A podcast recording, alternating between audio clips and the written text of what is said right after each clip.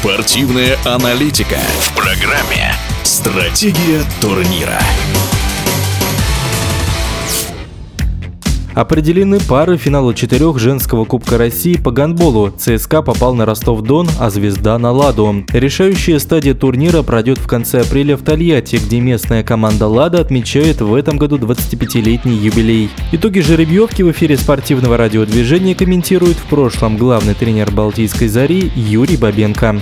Ну, во-первых, у ЦСКА основное то, что они всех э, лидеров в России, которые были, то есть они к себе их ну, взяли в команду, это первое. И второе, конечно, это э, Ростов, как бы и тренер был иностранец, и игроки были, которые, ну, с иностранными игроками связаны, то есть, ну, тоже опора была такая, были там лидеры. Ну, а самое главное, сказалось на игре Ростова, это, конечно, Вякирева. Как только Аня уехала, все, и на этом у них нет такого такого лидера, как была Вяхерева.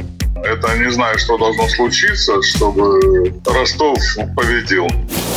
Лада, во-первых, играет дома, тоже немаловажный фактор. Это первое. Ну и второе, все-таки Лада более сыгранная, мотивированная будет. Вот. Поэтому я предпочтение только Ладе отдаю. Поэтому здесь, по моему мнению, однозначно вопрос. Только Лада победит и все. Даже на протяжении, ну, на сезоне, то есть в этом все игры Лада выигрывала. Что в Звенигороде, что в Тольятти. Было бы соотношение такое, если бы Ростов попал там с той же Ладой.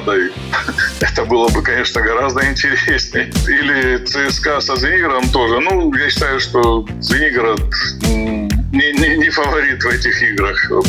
Не, не в любой из этих команд, то есть трех. То есть все-таки тройка, которая должна быть в призерах, это ЦСКА, Лада и Ростов.